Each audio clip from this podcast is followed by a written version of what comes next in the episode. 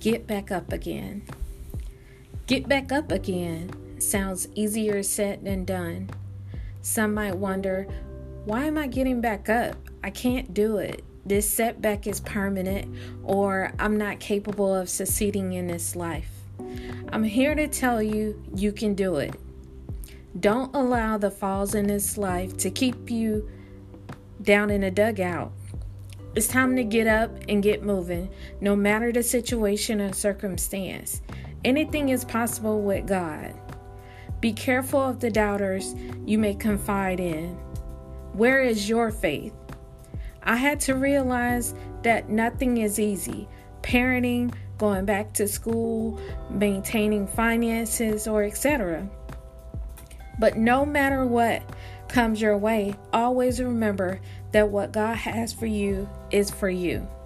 So keep climbing, keep striving, and relying on God. He's definitely a waymaker and miracle worker. And when it's all said and accomplished, with all smiles, you can definitely acknowledge that God did it. God bless.